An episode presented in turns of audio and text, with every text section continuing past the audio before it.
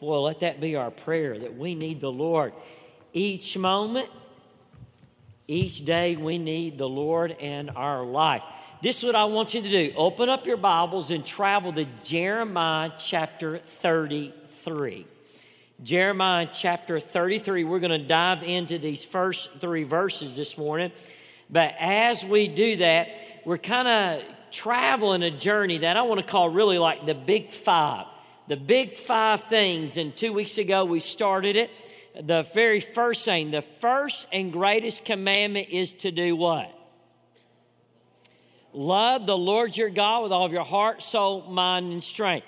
That is first and foremost in our life that we should be loving the Lord our God with all of our heart, soul, mind, and strength. The second great commandment is to do what? Love our neighbor as ourselves. You know, last week I gave you the challenge that we just don't want to be a hearer of the word, but we want to be a doer of that word. So I ask you, as you're going about your life, uh, last Sunday afternoon, I want you to go pray over your neighbor's house. I didn't say go stand in front of the door like this and scare them half to death, but go and pray over your neighbor and just start praying that God will allow you to build a relationship with your neighbor. Well, one of our people in our church said, You know what? I'm going to go home and I'm going to make some no bake cookies and I'm going to go and talk to my next door neighbor. So she made those no bake cookies. She went across the street, knocked on her neighbor's door, gave them the cookies, and in the midst of that conversation, her next door neighbor told her the greatest struggle of their life. They said, I didn't even have to ask my next door neighbor what the greatest struggle of their life was. The next thing I know, after I hand the cookies over, my neighbor is telling me the greatest struggle of their life. So I'm going to ask you these two things. If I were to go to your next door neighbor and ask them to describe you in two words, what two words would they describe you? Would they describe you differently today than they would have last Sunday? Last Sunday, would they describe you driven on a mission that you don't even know who they are, but now your neighbor can say, you know what? Now my neighbor, they're praying for me, they're caring over my soul.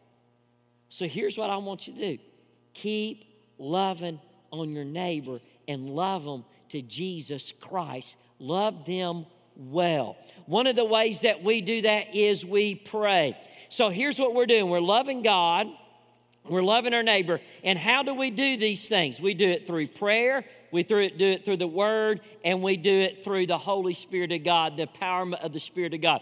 So the month of May, we're dealing with this incredible thing of praying. When I think about praying, several things come to my mind the first thing that comes to my mind is a green stool. You might say, why a green stool?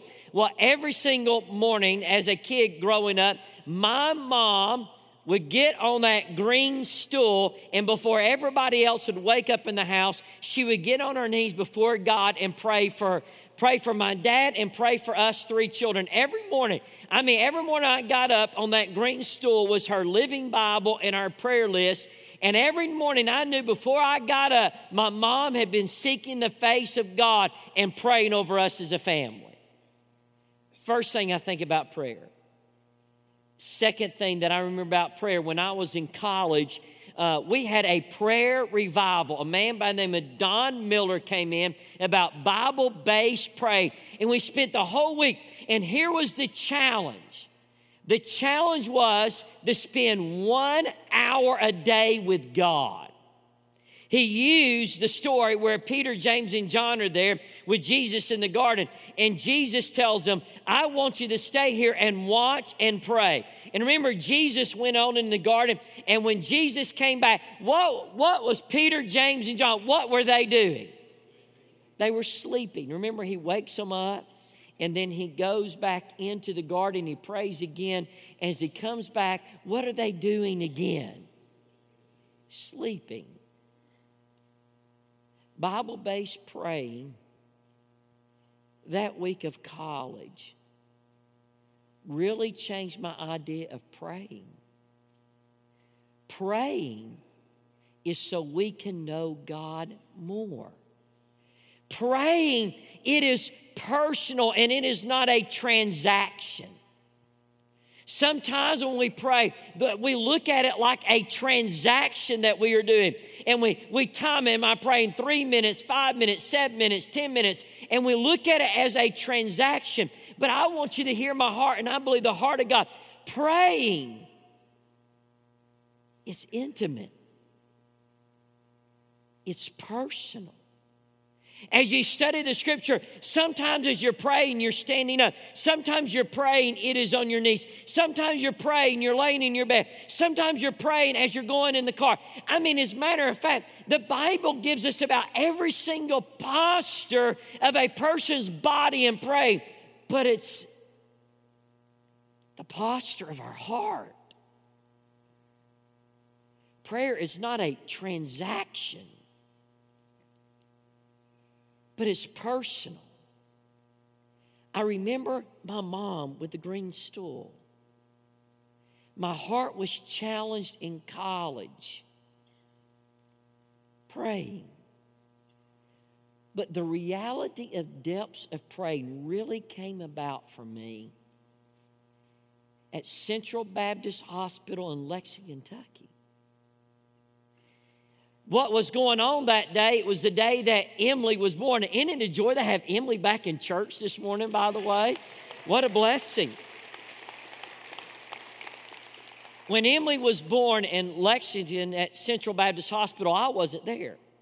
She was born on a Sunday, and the doctor's office, they, the, the hospital calls me in the middle of that night that early Sunday morning and said, Hey, Amy is really sick, and man, we have got to deliver Emily right now. Amy is in danger. Emily's in stress. We got to deliver. So here I am, four and a half hours away. Uh, and, and I mean, just really just fear. And I remember getting in the car, driving to Lexington, and I walk in Central Baptist Hospital that had been over and over again for all those months that Amy had been in the hospital. They, they take me into a hospital room, and I'm just by myself, and they come in to meet with me. I mean, we have a personal relationship with our doctor.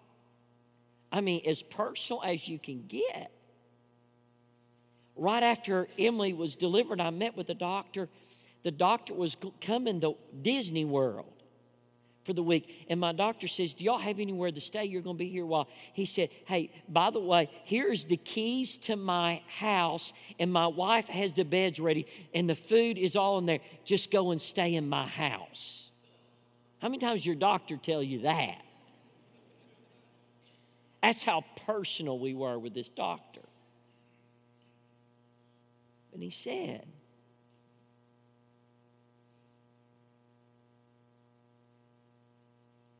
Eric, it's a difficult moment. Emily's so sick, we don't know if she's going to make it through the day. And Amy's really sick. She might not make it either. And he walked out the door.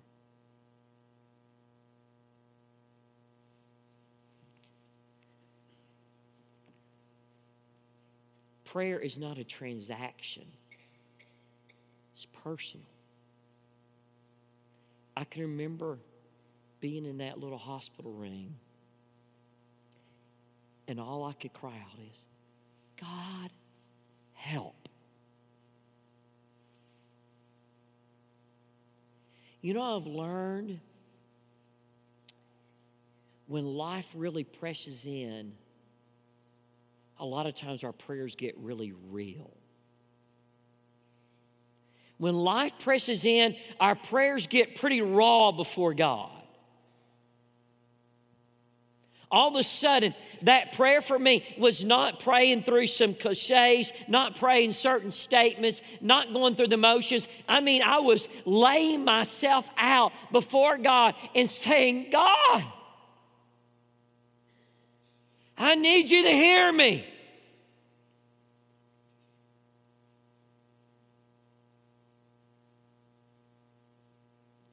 Prayer is not a transaction, but prayer, it is so personal. It is so intimate. Through our prayer, we are communicating with the King of Kings and the Lord of Lords. We are in touch with the heart of God.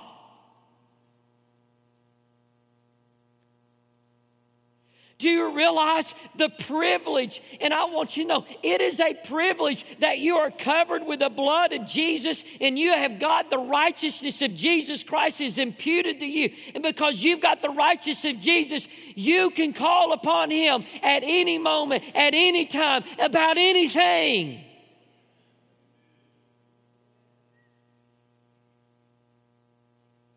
Prayer is so personal. It is so intimate. It is not going through just a couple of sayings that we heard somebody else say. It's not saying these things just so I'll look good. Can I tell you, when you're praying, you're not trying to impress anybody, you're not trying to look good to anybody else. You're just calling out to your Heavenly Father. Have you ever been guilty? I've been guilty of this sometimes worried about all the other people hearing me pray than the one I'm really praying to.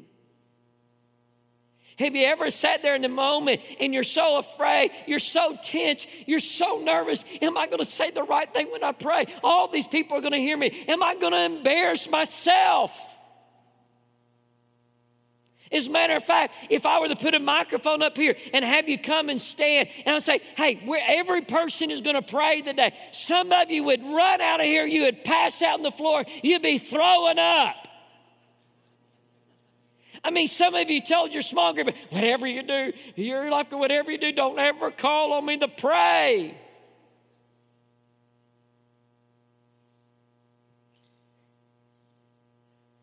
Because we're seeing prayer as a transaction and not personal. When we're praying, it's not about talking about each other. We're not talking to each other. Look at me. When you're praying, you're addressing the King of Kings and Lord of Lords. And I've got some great news. He says, Call to me. Here's the invitation today.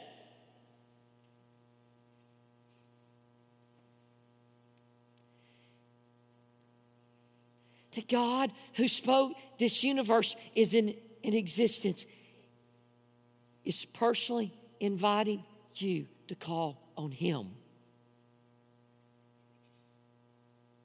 Pastor here, but, but you're, you're a pastor. Look at you. Hey, guys, I, I have not arrived in my prayer life. I've got such a long way to go. I am growing, I am learning, but I want you, everyone, to know in this room God today is looking at you toe to toe, knee to knee. He said, Call on me.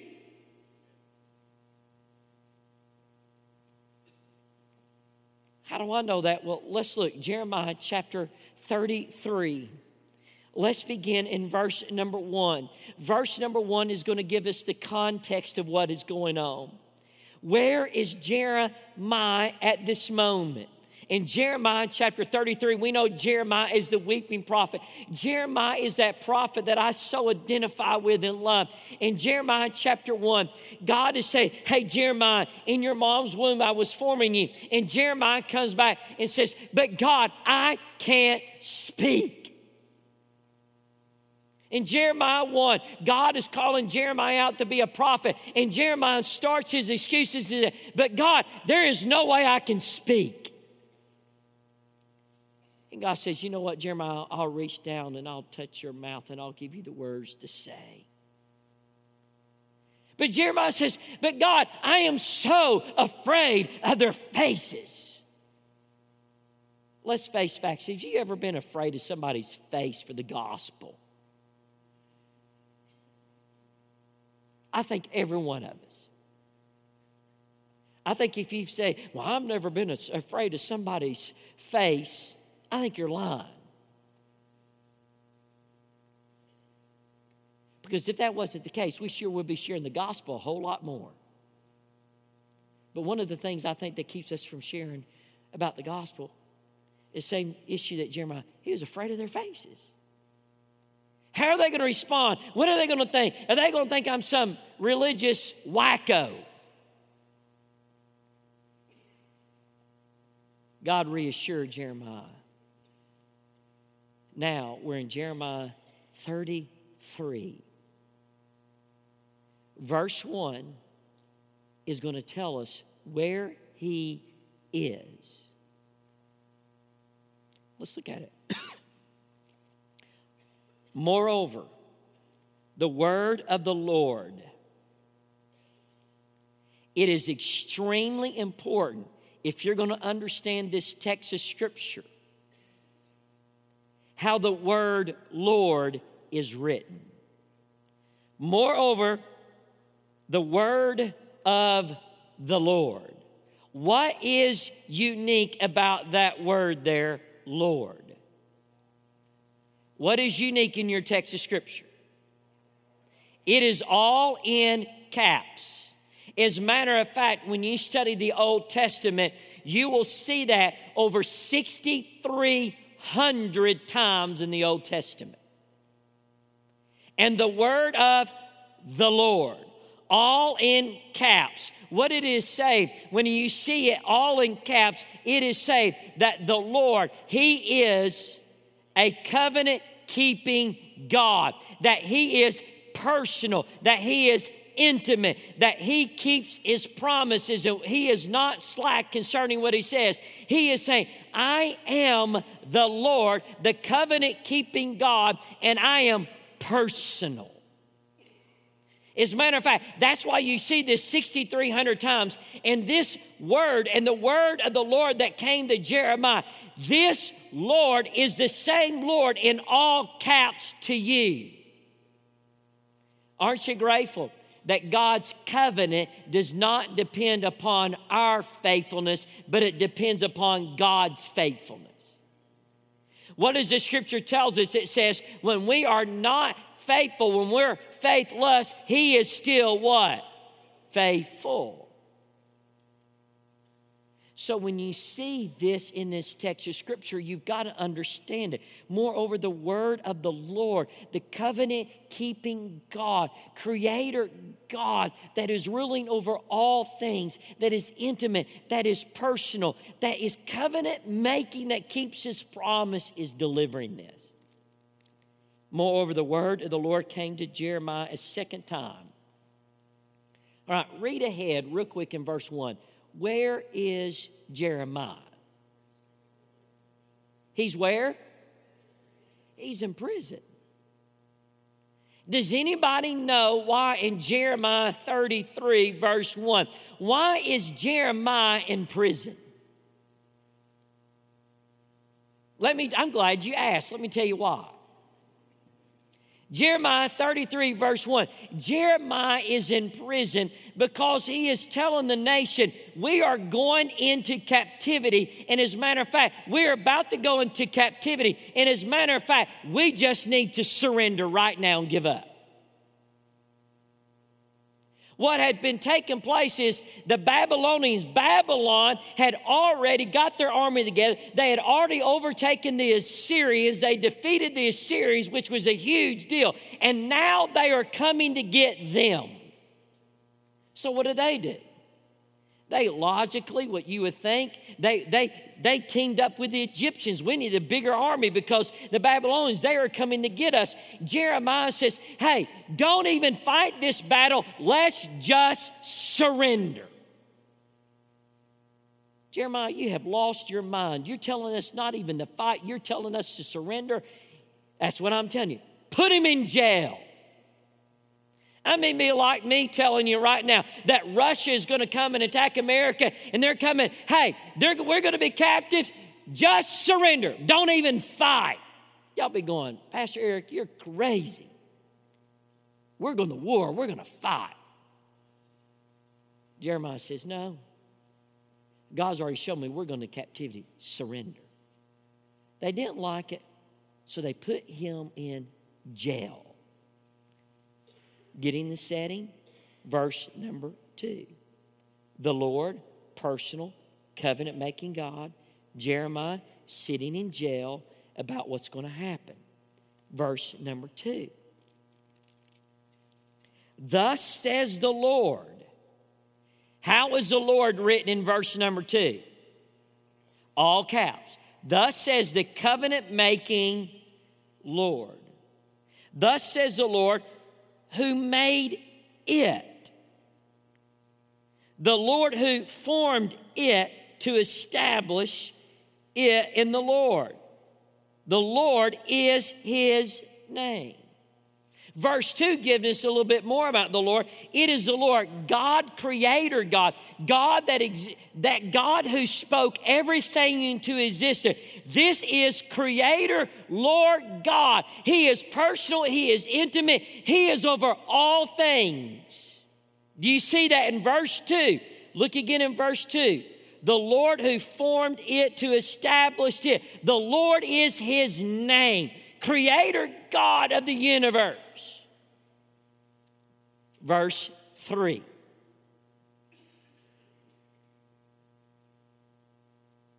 Call to me. Write this down. Number one here is the invitation from God, personal God, to call. Call to me. Do you see the invitation that has been given in this text of Scripture? The Lord is saying, I want you to call to me. May I ask you the question who is the me in verse 3? Call to who? Who's the me? The Lord. Can you just pause? Everybody, look right here at me.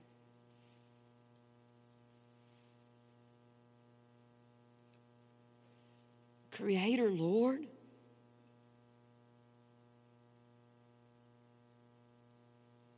is calling you is say, Call me.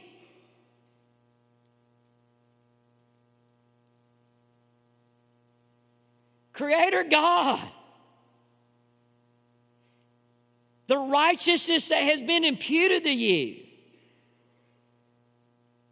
Wait a minute. Please get this. The God who spoke this universe is in existence is looking at you right now and saying, Hey, call to me.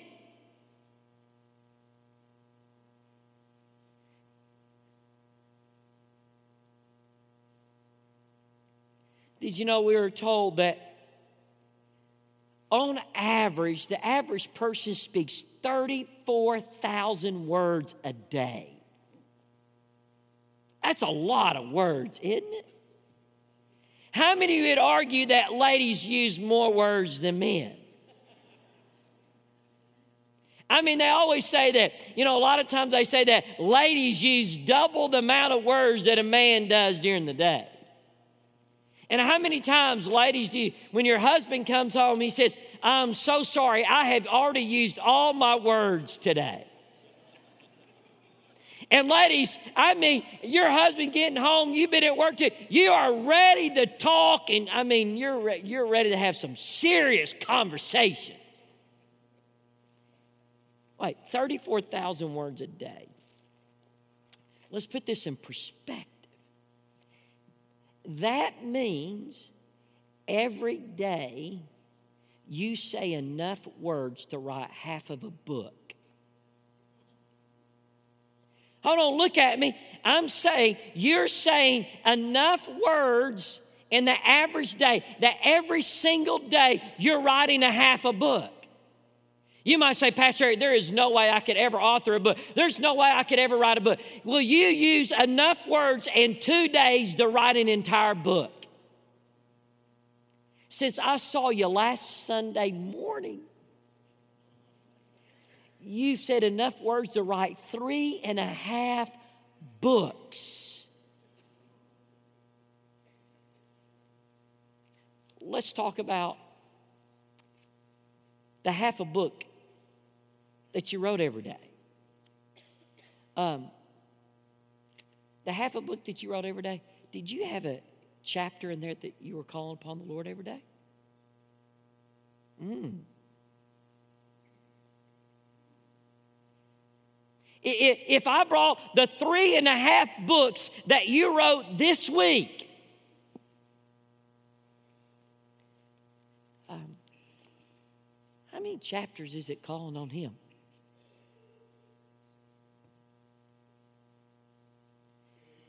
In your three and a half books that you wrote this week, hey, would there be maybe one paragraph in there where you called on him? Boy, it's getting pretty personal, isn't it?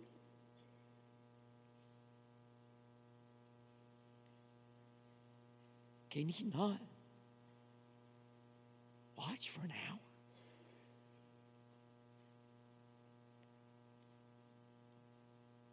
I want you to hear me. The Lord is inviting you to call.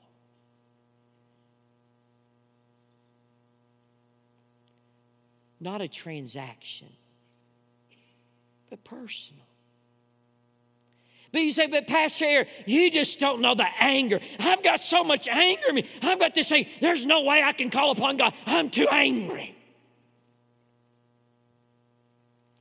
I don't know about you. But I love reading the, the psalm where David gets just raw before the Lord and just says, Lord, I'm angry about this.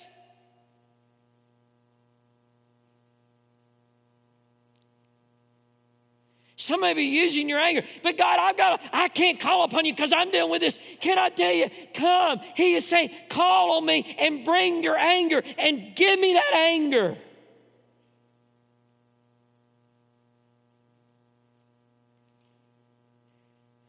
Oh, but Pastor Eric, you, you just, you just don't know. I am just so distraught. I'm so distraught. I, I just don't know about this. Come.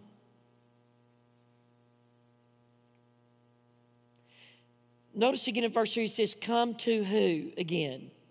Me. Aren't you grateful that it's not saying, hey, come to Eric Charles Stitz? Oh, Lord, we'd be in trouble.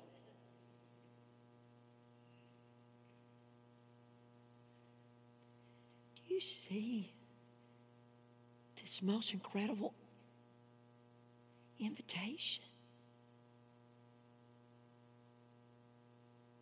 Jeremiah in prison. The Lord is creator all. And he said, Hey, Jeremiah, call on me.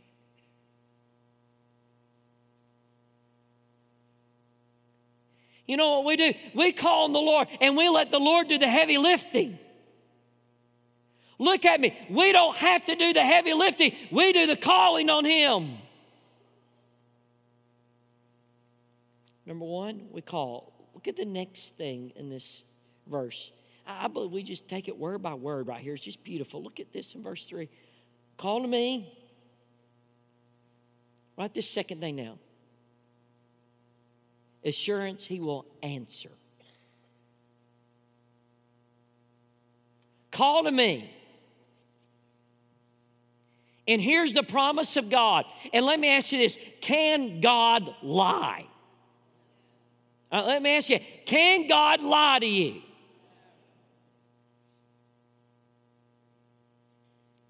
I want you to get this promise. Look at it. Call to me, and I will answer you.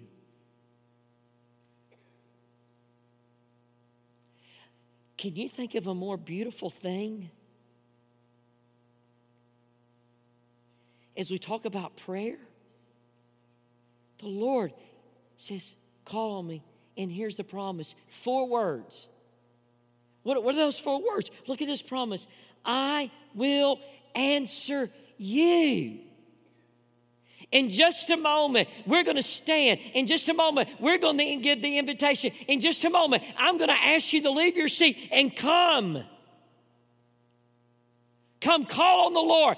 Oh, but Lord, what about my what about my depression? What about He says, "Come, call on me." In just a moment, you're going to come, we're going to come, and we're going to get on our knees and we're going to call on the Lord. And here's the promise, and I will answer you.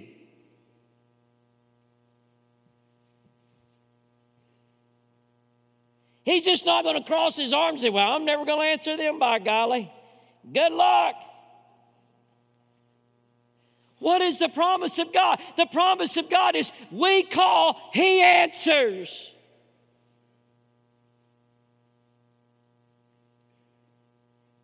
Thirty-four thousand words a day. Then why can't we? Why don't we write two sentences a day, calling on Him? How will he answer? We know our three answers. We know this, don't we? Write these things down. Y'all know it better than I do. Sometimes he'll answer yes.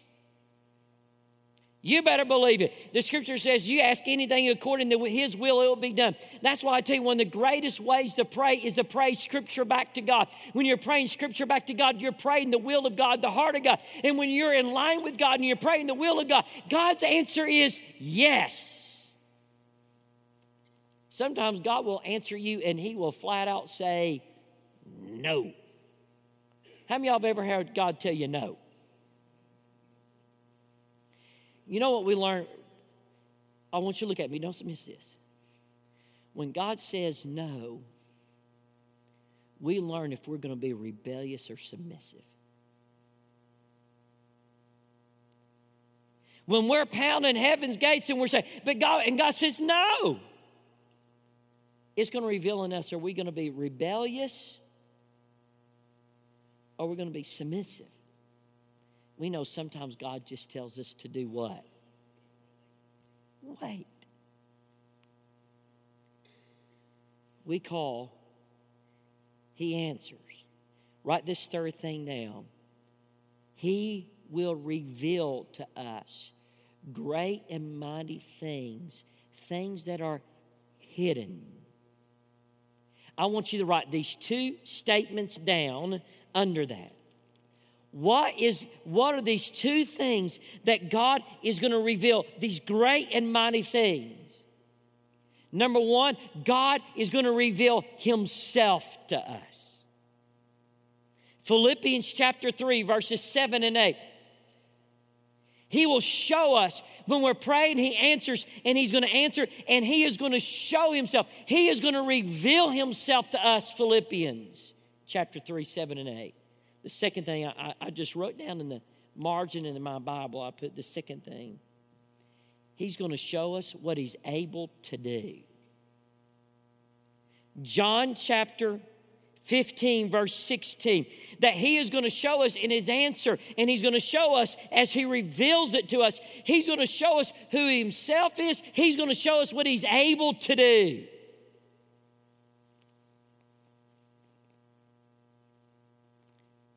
Call to me, and I will answer you, and I will show you great and mighty things which you do not know. Things, those things that are hidden. When you see that word hidden, here's what I want you to picture a city that is fortified. I, I want you to picture a fence. He said, I will reveal to you, I will show you those things that are fenced in. He said, I'm going to knock down the fences. It's fenced in right now, it's hidden right now. But he says, when you call on me, I will answer you and I will knock the fences down and I'll show you these things. I, I can't tell you how many times in life, and I can't tell you in the process of of coming to be your pastor. I can't tell you, as Amy and I prayed and we, we fasted, we went before the Lord, we just said, Oh God, we're calling upon you. You're going to answer us. And God, here is a fence. God, knock the fence down.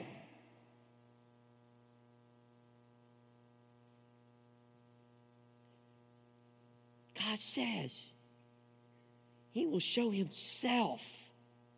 He will show what He's able to do. He will reveal the hidden things that are fenced in.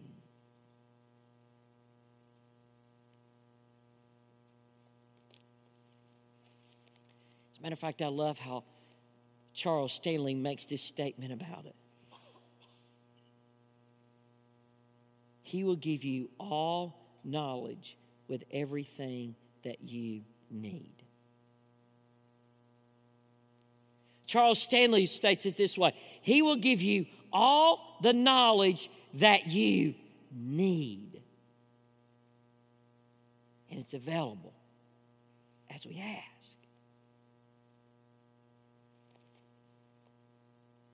Let's read these three verses one more time, and I'm done.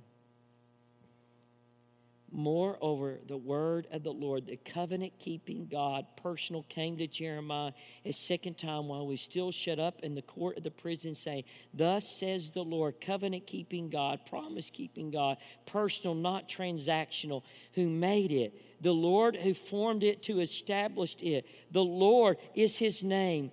Call. Why is that capital Lord? Because this is for all of us.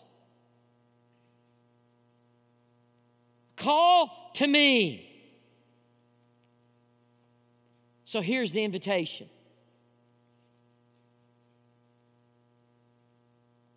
Come and call on him.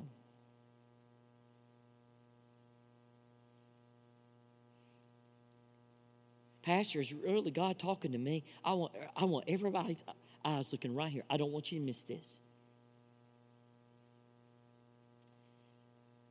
God is telling you to call on Him. The promise He will answer. And He's going to reveal the hidden things.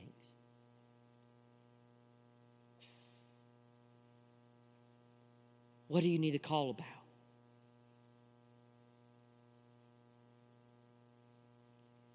Prayer, personal, intimate, not just a transaction. Let's pray together. Lord God, I thank you for this incredible word. The word of the Lord that came to Jeremiah. Lord, he was in prison, he was shut up. But Lord, you revealed and reminded him that you are the great creator God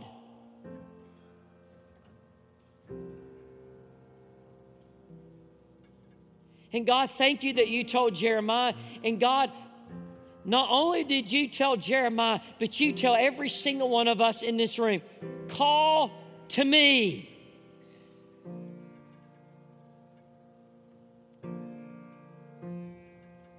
Lord, I pray that we won't allow our anger. God, I pray that we won't allow our stuff but instead, Lord, I pray in just a moment. God, you're calling us. You're saying, call to me.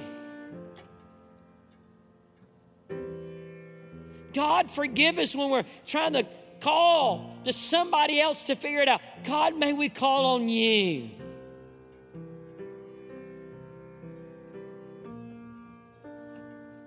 God, thank you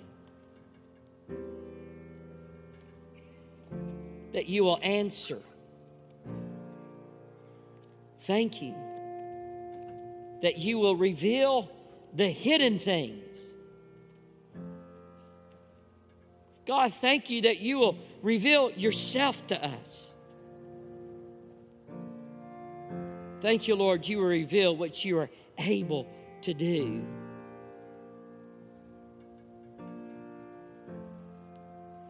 God, may we call on you. Right now, as your heads are bowed, your eyes are closed, no one is moving in this room. And during this invitation time, the only movement that needs to be happening is coming to the front.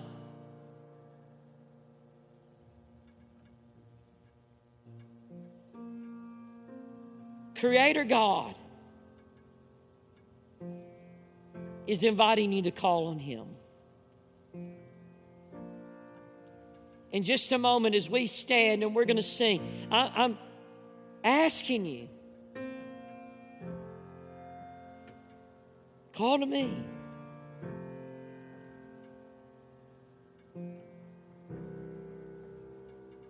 What is that heavy issue? What that is that burden? Whatever it is, call on Him. He will answer. And He will show. But we got a call. In just a moment, we're going to stand. Your hearts are heavy. Why don't you come and call out on Him? If you've never been saved, you never trusted Jesus Christ, why don't you come? The pastors will be down front. Just say, hey, I don't understand all this, but I, I need to call. I need Jesus. Some of you, you've been visiting with us for a while. This is your first Sunday, and God wants you to be a team member, to be a part of First Baptist with us. Why don't you come in the pastures and come and join this morning? But why? For all of us. Call to me. Call on Him this day. Oh, Holy Spirit of God, have total freedom in this room. God, I pray that we will not believe the lie of the devil. The devil is already lying and saying, Oh, don't call, don't do this. Do you know what you thought? Do you know the anger? Do you know the frustration? Do you know this? God, I pray that we will not listen to the devil, but we'll listen by the Jesus Christ whose blood has covered us and has forgiven us, who is saying, Call to me. God, that you're asking and want a personal, intimate time relationship with us. Lord, I pray that we'll call. In Christ's name. Amen. We're going to stand and sing in just a moment. As we stand and sing, why don't you come and call on the Lord? For some of you, you say, Pastor Eric, man, I, I want to come forward. I, I can't kneel at the altar. Just come and sit at the front pew and you just sit down. It's not the posture of our body, but it's the posture of our heart. And you might just need to come and just see her say, God, I call upon you. You might be like that moment that I had in the hospital where all I can do is, God, all I can call, help. When you respond, let your prayers be raw. Let them just be real. Don't just say a phrase because you heard somebody else say it and you think it sounded good. Just pour your heart out.